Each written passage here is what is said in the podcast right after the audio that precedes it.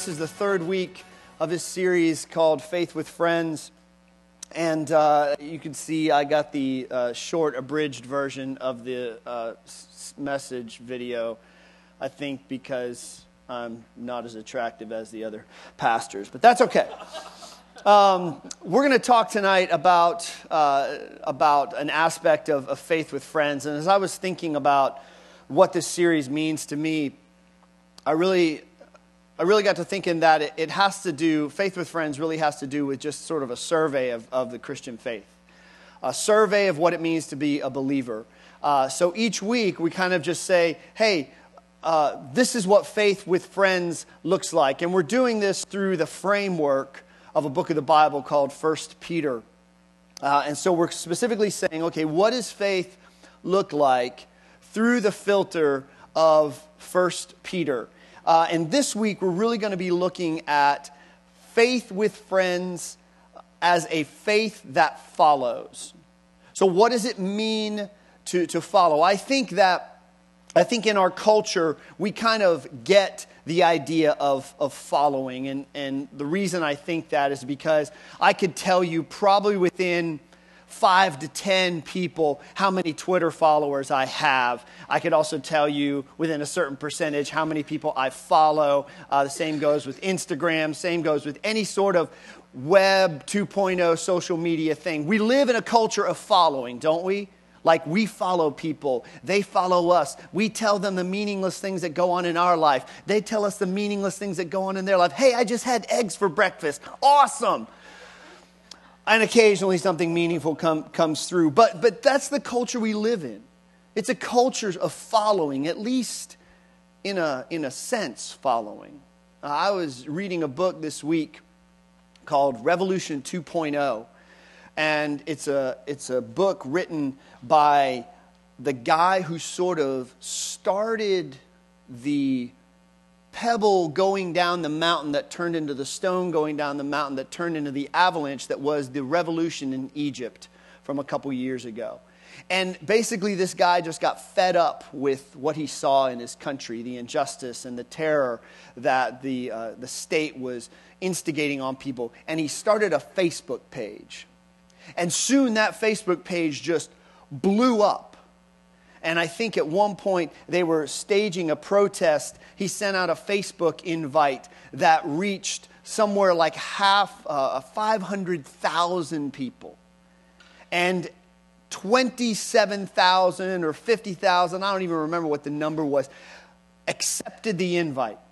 You know, and I don't know if like if you ever had a party and sent out a Facebook invite and like you send it to like 60 people and like 8 ex- say yes and, and what that must mean like, to, what would it mean to like have like 50,000 people say, I'm coming. You know, I was thinking like, you'd have to be like, honey, you better bake more dip because there's 50,000 people coming to our house. Um, but that's the culture we live in. It's a culture that gets following in some sense of the, of the word. And so we kind of understand it. The other thing, the reason I think we kind of understand uh, faith with friends as a faith that follows is I actually think E3 talks about it quite a bit. You know, there's two ways to understand faith. There's the way that just says, look, I'm going to pray this prayer and I'm going to get into heaven. And I'll see you when I get there, Jesus. Don't bother me in the meantime. Versus a faith that says, I understand that Jesus is on the move. I understand that God is on the move. And, and faith isn't so much me signing my name on the dotted line as it is signing on to a movement and signing on to just watch this guy, God, and watch this guy, Jesus. And where they go, I go. And I don't get out ahead, I follow behind. And I feel like we do our best at E3 to talk about that aspect of faith. So I'm going to assume for tonight that we kind of understand that faith with friends is a faith that follows. I think the critical question for us, and the critical question for me, however, is what does following actually look like? And if we understand that our faith is a faith that follows, well, how do we define following? Do we make it up as we go along? Or is there something to the faith that we can say, this is what it means to follow Jesus. And I want to suggest to you that, that Peter, the author of this book, has strong, strong ideas of what faith following Jesus actually looks like. And that's what we're going to turn our attention to now. But uh, before we do that, I actually want to invite us all to pray before I start talking, just to kind of center us in and uh, invite God to, to teach us. So if you guys would bow your heads, I'm going to pray for us all. And I invite you to pray for me silently as you do that, because um, I need it. Uh, Father, we, we invite you into this space, and not just the physical space, we invite you into the spiritual space of our lives. And we ask you, God, to shape us now and teach us. We ask you to help us submit ourselves to your word, to the scriptures, and to your Holy Spirit. And God, for, for, uh, for us who are coming from such different places tonight, Lord, I pray that we would all gather around you, that you would be the center. We would look to you for hope for encouragement, for direction. And Lord, I pray in your graciousness that you would provide those things to all of us, God. I pray, Lord, that you would uh, just strip away any pretense I have, and I would just tell folks what I've seen and what I believe, and in that, God, that some good may come. Lord, we invite you again into the space of our lives. And God, I, I pray that you teach us and, and just stay with us. Amen. All right, well, uh, First Peter is, is a letter. Simple, straight, and forward. Uh, it's written by Peter, who was an apostle who spent time with Jesus during his earthly ministry. I, I think that for me, it's very important to understand why these letters were written. Uh, they were written to specific communities in specific places at specific times that were dealing with specific things. We learn from these letters. They change our lives, but they weren't necessarily written to us originally. And so, what we know about the church that Peter is writing to is it's a persecuted church. And Mark alluded to this last week where he said, you know, the, the culture is moving the Roman culture is moving to a place where Christians are eventually going to become physically persecuted, thrown into the arenas by uh, Nero and another emperor called Domitian. And it's moving that way now. But the first persecution that the Christians are feeling is what they would call social persecution. I always find it interesting that in this culture, Christians are, are considered pagans. You know that? Christians are considered pagans because they don't believe in the gods that everybody else believes in. They don't sacrifice to Jupiter or to Zeus or to Mars or to all these pantheon of Roman gods. They say no. There is one God. His name is Yahweh. He sent his son Jesus, who died and was resurrected. Everybody in the culture said, You people are crazy. You're pagans. You don't believe the things that we do. And what do we do to pagans? What do we do to people that don't share our beliefs, that, that decide, decide to, to take on beliefs that are far outside the norm of culture? Well, we shun them. We push them to the side of culture. We don't want them influencing our, our schools or our institutions. So Christians were be, being pushed to the side because they don't conform. They don't believe the right things. They don't do the right things. They don't say the right things. So the church is already being socially persecuted. And so essentially, the, the, the letter of First Peter to this church is a letter that says, This is how you exist in the midst of adversity. So, the things that Peter says, he's saying to people who are struggling who are looking out at the culture around them and realizing that the people looking back at them do not wish them well. That the people looking back at them do not have good thoughts towards them. And Peter is saying, This is how you live out this gospel, and this is how you follow this man named Jesus in this culture.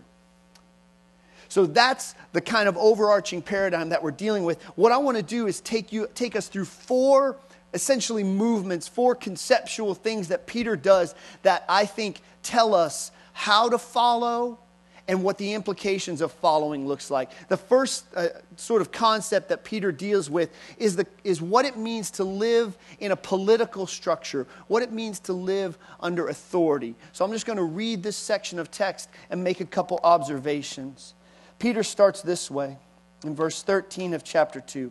For the Lord's sake, he says, respect all human authority, whether the king as head of state or the officials he has appointed for the king has sent them to punish those who do wrong and to honor those who do right. It is God's will that your honorable lives should silence those ignorant people who make foolish accusations against you. For you are free, yet you are God's slaves. So don't use your freedom as an excuse to do evil. Respect everyone and love your Christian brothers and sisters. Fear God and respect the king. So Peter basically starts off by saying, Look, there's a king, there's an emperor here, and you need to respect him. Now, uh, the last time I checked, we are in an election year. Are we not? The last time I checked, the last 5, 10, 15, 20 years of our country has become increasingly politically polarized. If our guy's not in office, you know, if, if uh, now if our guy's in office and we're like, why can't you people just support him and respect him? Peter here right out says, you have to respect the king. This king has no favorable view of Christians. I can't say that more, I can't say that clearly enough. Peter knows the, who the Roman emperor is, and he does not like Christians. And Peter says, you have to respect him. But he moves on and he gets more specific, and I would say he gets more subversive, and he pushes on our boxes even more. And it starts off in verse 15. Peter writes this He says, It's God's will that your honorable lives should silence those ignorant people who make foolish accusations against you. What Peter is doing here is playing off a really important concept in the ancient world. With the phrase, your honorable lives, Peter is, is getting at a certain concept in the ancient world whereby people pursued honor. Honor and status was one of the most important things to a person in the first century. What people thought of you, how well you were recognized in the world. And one of the ways that people would do, these, do this would be to perform acts of sort of public, uh, public contributions so that people would know who they were. There was no central government to make things. And what I mean by like all the infrastructure that we take for granted, you know, everything from, from water lines to electricity. I mean, there's no electricity, but all these infrastructure things, there was no one to build them in the ancient world. So you know how they, you know, they came about? wealthy individuals would provide them. And they were happy to do so because of the honor that they would receive in exchange. So, in other words, you know, say we're living in, a, in, a, in Tallahassee and, and we recognize, oh, you know, we need like a, a, source of water. We need, we need some way to get water here. And somebody steps up and says, I will build you, at the time, like an aqueduct. I'll build you a way to get water in Tallahassee and, the, and the, the people would say, thank you. All you have to do, you know, is name it like the Dan Meyer Honorable, you know, Aqueduct. And that would be like something that, that was sort of on the top of your agenda in the ancient world. Well, what Peter is doing here is saying, your honorable lives need to silence those people who are making accusations against you. What Peter is saying is that you still need to pursue good things and do good things in the midst of this culture that is persecuting you. It's not enough. I think we all get the Jesus Sunday school answer. When you're persecuted, you're, you're, you're what? You're supposed to turn the other cheek, right? But Peter, say, Peter says, go beyond that. Don't just turn the other cheek. Get out there and contribute and make something that people look at and go, whoa, I still think those Christians are, are crazy. I still think they're pagans, but they're doing such good things. Contribute. Don't just passively accept persecution, but go beyond that. And then he goes uh, another la- la- layer deeper. He says, For you're free. In verse 16, yet you're God's slaves. So don't use your freedom as an excuse to do evil. You see, Peter believed, as I believe, and as we believe, I would think, that when Jesus was resurrected from the dead, he was set up as the king of the world, the king of the universe. He was established that way, he was proved that way. Peter knows that the ultimate authority, his ultimate king, is a guy named Jesus. But he's saying that you can't just use your allegiance to Jesus, who is higher than the Roman emperor, who is higher than the president, who's higher than any government official. You can't use your freedom because you have this higher allegiance to do lousy, nasty things. That if you're going to call yourself free, you use your freedom to do good things. And that flies in the face of sometimes when we're persecuted, when we feel like life and the culture and the world is turning against us, what do we do? We want to take that culture down. We want to see it burn. We want to see it go over the cliff so that we can get all our people around us and get the culture that we want around us. And Peter says, ah, ah, ah, you can't do that. You're free.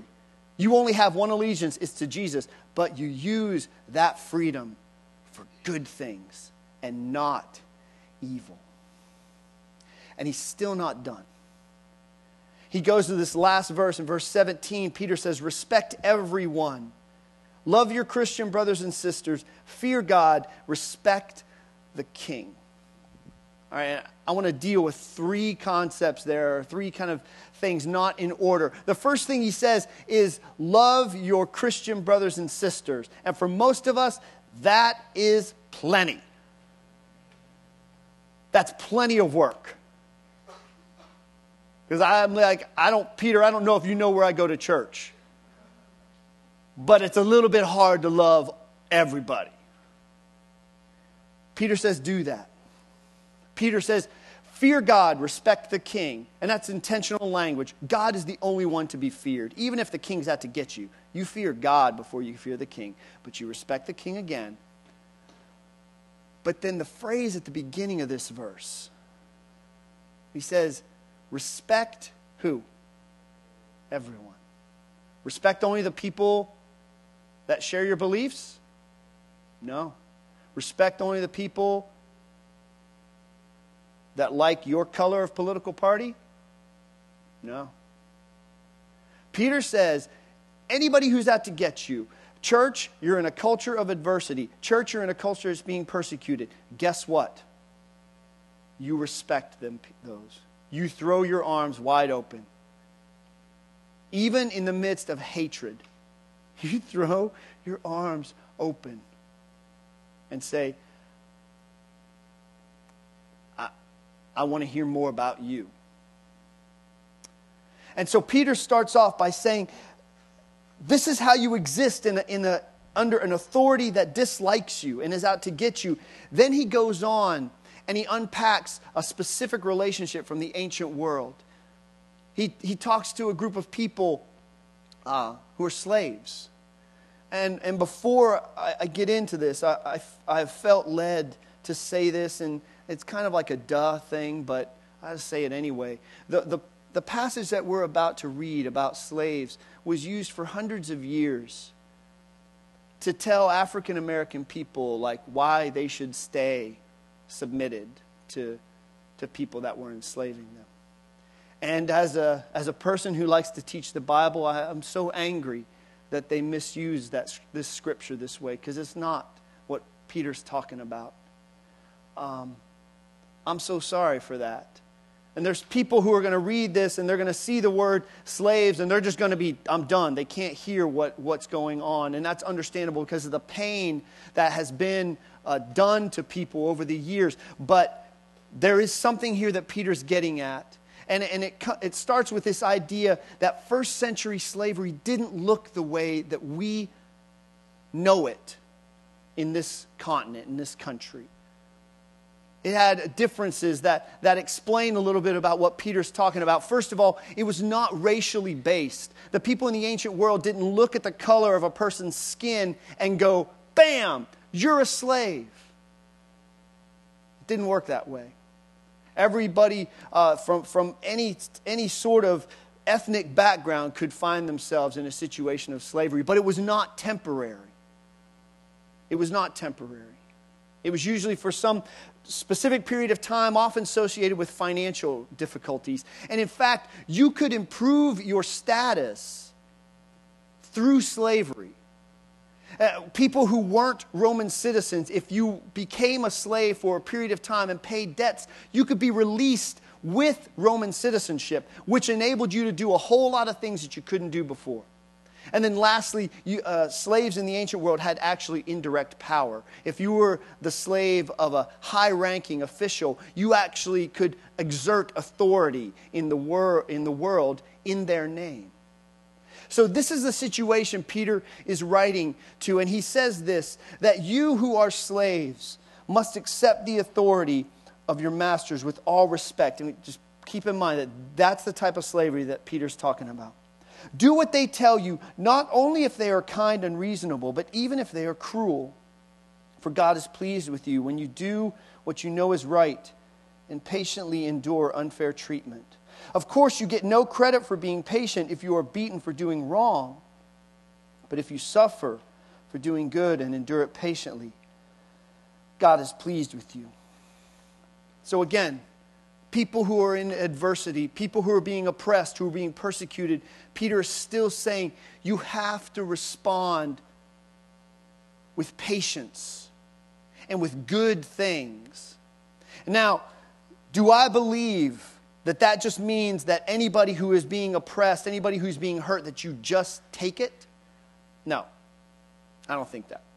I don't think the Bible teaches that. I think God hates oppression of any kind. I think God hates persecution of any kind. But I think what Peter is saying here and what we'll see is that Peter is saying there's a difference between confrontation and retaliation. That you can stand up and say something is wrong with this system. People are being hurt, that you can do this without retaliating personally against a person. And Peter drives his point more in the next section, but the, the concept is this you have to bring honor to the gospel first. And I don't know about you, but when I get wronged, my first thought is not to bring honor to the gospel. Things get personal for me real quick when I feel like I've been wronged. And very quickly, I decide that I want my justice. I want my standard of right done. But Peter is saying here is that what we need to seek is the honor of the gospel before the honor of ourselves. And all this is leading up to this next section where most people think that these next verses, verse 21 to 25, are actually the heart of this letter.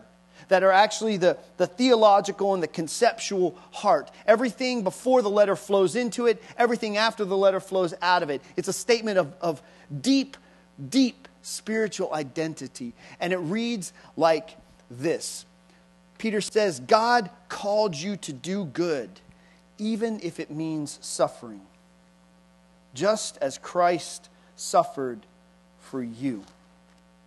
He is your example, and you must follow in his steps. He never sinned, nor ever deceived anyone. He did not retaliate when he was insulted, nor threaten revenge when he suffered. He left his case in the hands of God, who always judges fairly. This is the heart of the matter. This is when Peter strips off all the pretenses and he lays it out as plainly as he can. If you are suffering, church, if you're in adversity, you have to bear that the same way that Jesus bore it. And he does it through two phrases that are in the text. Paul says that Jesus is our example and that we have to follow in his steps. And the language that he actually uses there is very, very specific language. For, for the concept of example, um, I don't know if you guys remember when you were kids or if you have kids, when you were learning to write your letters. Did anybody ever have like the notebook paper that actually had the letters on them and you write and it even tells you like with my son, it even tells him the direction the pencil is supposed to go, you know, up and down, little arrows. Well, the word that Peter is using here, for example, is that word. It's that image because in the ancient world, kids learned to write the same way. They were given these wax tablets with letters inscribed on them, and the kids would copy the letters exactly. And so Peter is essentially saying, when you are following Jesus and you encounter suffering, you don't make it up at that point. You follow Jesus' example and you follow it exactly. You look at his example and you trace it. You don't make it up. And then he goes on and he says, We're supposed to follow in his steps. And, and usually, when you say you're going to follow in somebody's steps, that's one of those words that's not really meant to be literally literal. If you were following somebody's steps going down, like, you know, walking down Park Avenue and you were literally like walking like that, like, person would be like, What are you doing? But that's exactly what Paul is right, or Peter is writing in the text. The, the, the, the, image is not that we're just following after Jesus, not that we're just kind of vaguely saying, well, I think Jesus is going this way. I think this is how we're supposed to suffer. The image is that it's there's his step. There's his step. So I step in his step. I step in his footprints, one after the other. Again, when you encounter suffering, we don't improvise then. Peter says there is a way to suffer, and Jesus tells us. So, if we just kind of take a pause and kind of see where we're at, what does following look like in a faith with friends? It looks like the cross. It looks like the cross. And that is incredibly significant. Because when I suffer, even sometimes when I'm not suffering and I'm following Jesus, I prefer to make it up. I prefer to improvise. I prefer to just go, I think I'm just going to wing this one, Jesus. And Peter says, that's not the way this thing works. We see it in the text. If you want to know what cross shaped following looks like, it's in the text. Cross shaped following first expects suffering. Jesus was sinless, and he got his share of suffering and more, did he not? So expect suffering, and when it comes, you don't retaliate. You don't plot revenge for when this is over and I get the power. And you have faith in God's justice. You know, on the other side of suffering comes resurrection. And, and at the end of all of this suffering, I believe the end of the story is that God's going to come back one day and when he's going to look at all the persecution in the world and he's going to look at the injustice and he's going to look at all the evil that people are going to that people have been doing and he's going to say enough. And sometimes suffering cross-shaped following just says i'm going to take a lot more faith in god's justice than in my justice that i want right now And where did Peter get this idea? Where did Peter get this? Because maybe if Peter made it up, we can just not pay attention to this part of the Bible. Unfortunately, Peter didn't make it up. Peter was told this by Jesus. Peter was told that this is what following me is going to look like. Uh, and he was told it in, in the Gospel of Mark. I find it interesting that a lot of scholars believe that the Gospel of Mark is a record of Peter's teaching. So if you were in the first century and Peter walked into your church, you would have heard the Gospel of Mark, which would have been a really long sermon. But it probably would have been pretty cool because, you know, it was Peter and everything. And in chapter 8 of the Gospel of Mark, Jesus tells his disciples this. He says, If any of you wants to be my follower, you must turn from your selfish ways, take up your what? And follow me. Remember, guys, remember what the cross was. The Cross was the worst way to die in the first century. It may have been the worst way to die ever since, but it was definitely the worst way to die in the first century. You were stripped naked. You were bound or nailed to a cross. You could not cover yourself. You just sat there and suffered for hours. Your death took hours. And then when you were dead, you were left until there was nothing left of you. And this was all done on a public street. Let's say North Monroe in Tennessee, where everybody could see your shame, your crime, your punishment. And Jesus says, You want to be my follower? That's what you got to take up. Take up the worst thing that you can imagine and embrace it. And Peter says, And when you embrace it, and when suffering comes, you endure it without insult, without revenge, without retaliation. This is a hard gospel, is it not? I don't do this well. I stand up on this platform, and I hope you guys don't think that any of us are some kind of spiritual supermen, because we're not. This is just as hard for us as it is for you, but it's the gospel. It is the, the model that we're supposed to walk, it's the, it's the road of the cross. One of my favorite authors is a guy named Brennan Manning, and he says it this way that when we decide to take up the cross, that we walk the road to Calvary. To follow Jesus is to take the high road to Calvary. Littered along the Calvary road will lie the skeletons of our egos, the corpses of our fantasies of control, and the shards of self righteousness, self indulgent spirituality, and unfreedom. That's not your best life now. That's not be all you can be. But this is be all that Jesus wants us to be. This is somehow the way life really works. And when Peter, so when Peter says to a church that is suffering that Jesus is your example, this is what he means. But there's more. There is something that is so profoundly beautiful in suffering, and Peter alludes to it at the end of this passage. And it's this that Jesus personally carried our sins in his body on the cross so that we can be dead to sin and live for what is right. By his wounds you are healed. Once you were like sheep who wandered away, but now you have turned to the shepherd, the guardian of your souls. Here's the way I would say it that sometimes suffering is redemptive that the, when the world, even the world that hates you, sees cross shaped suffering, they take notice because they know that's not the way they do business. So when they see people who decide to forego revenge, forego insults, forego retaliation, and just take it, they stop and they go, I think there's something different there. They're not playing by the world's rules. What's up with that?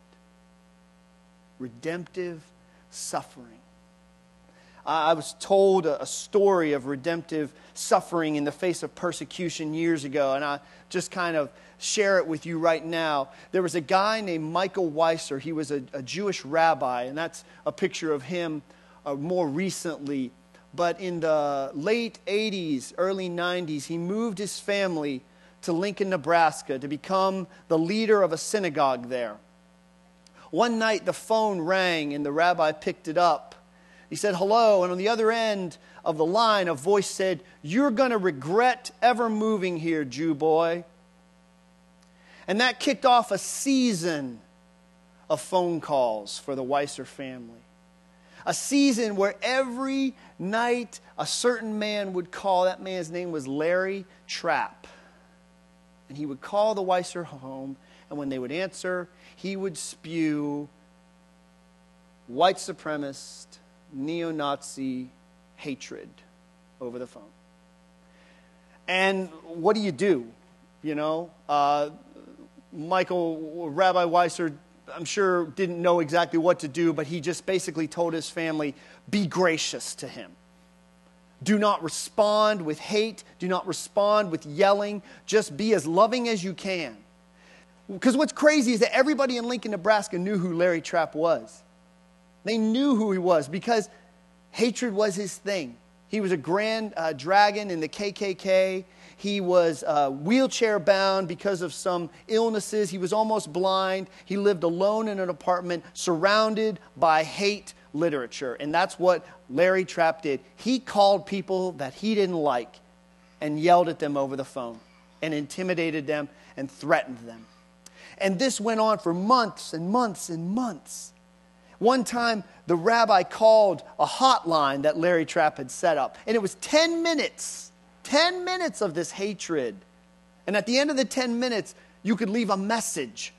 So the rabbi left a message, and he just said, Hey, Larry, I just want you to know that there is a world of love out there if you would just choose to look for it and embrace it. That changed nothing. The phone calls continued. One night, Larry called, same things happened, um, but in the middle of the phone call, the rabbi said, Hey, I heard, I heard you're in a wheelchair. Do you need a ride? Do you need a ride to the grocery store so you can get some food? Just to get out. And, and he stopped for a second, Larry Trapp did. And he said, No, no, I don't, I don't need one. I don't need one. Phone calls continued. One night, Larry broke down on the phone and he said to the rabbi, He said, I am trapped in a world of hate and I don't know how to get out. And this set off a new season of relationship between these two people. And I want to tell you the end of the story. The story ends like this the story ends with the Weisser family inviting Larry Trapp to live with them in their home because Larry had nobody. And it also ends with Larry renouncing the, the KKK and going out and preaching and talking to people against hatred.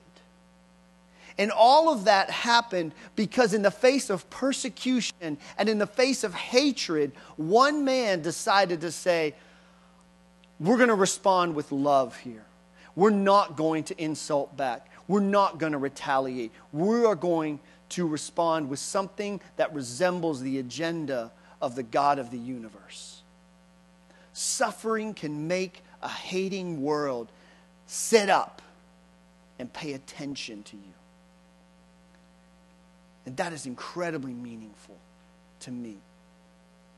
That suffering can change lives when it's shaped like the cross.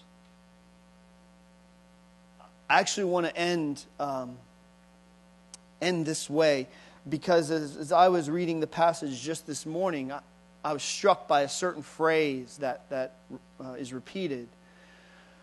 And um, I just decided to kind of pay attention to this feeling inside of me. And, and I have to believe that in a community like this and in a room this size, there are people who are just saying, you know what, this is very real to me because I feel very persecuted right now. That there are people in this room that would say, I feel like there are people out there who don't wish me well. And I feel beat up and I don't know what to do, and I've been trying to suffer in silence. And um, so, what I want to do is actually ask us to bow our heads. And I just want to kind of read this passage of Scripture to you, for you. And then uh, I'll pray, and, and Evan will, will close us out. The Scriptures say that if you, if, uh, if you're doing what you know is right and enduring unfair treatment patiently, then God is pleased with you. So if you are here tonight and you have been betrayed by somebody who is very close to you, and you feel stabbed in the back, and you have wanted to retaliate, and you have wanted to uh, insult back, but you have refrained, I want to tell you God is pleased with you. If you have been passed over for a, a, promotion because of your values and because you refuse to compromise on what you know is right. And furthermore, you have refused to speak bad about the people that have passed you over. And you've endured that. I want you to know God is pleased with you if you are part of a, a, group at school and your friends are pressuring you to behave in a way that you know is not right, and when you refuse, you're made fun of and you're cut out of activities and you're mocked, and you were so tempted to respond in anger, but you haven't, you need to hear God is so pleased with you right to any of you, any of us who are suffering and wondering, how long, God? But you're trusting in God's justice. You need to hear God is pleased with you. He is with you. He is with us. Heavenly Father, I pray that these would not just be empty words, but that we would experience comfort and a deep seated belief that the God of the universe is pleased with us when we patiently endure suffering. Father, sometimes we look at our culture and we go, our culture hates us right now. Lord, would you give us the courage to love it and to suffer the persecution at times the same way Jesus suffered in silence knowing that you are in control and knowing that suffering can be amazingly redemptive. And God, for those of us who have been suffering a long, long time, Lord, we still pray for relief. We still pray that it would end. Uh, but until that time, God, we just pray for friends who would help us walk another step of the journey. And Lord, may our suffering, if it happens, be meaningful. And may your kingdom come, God. But may your will also be done.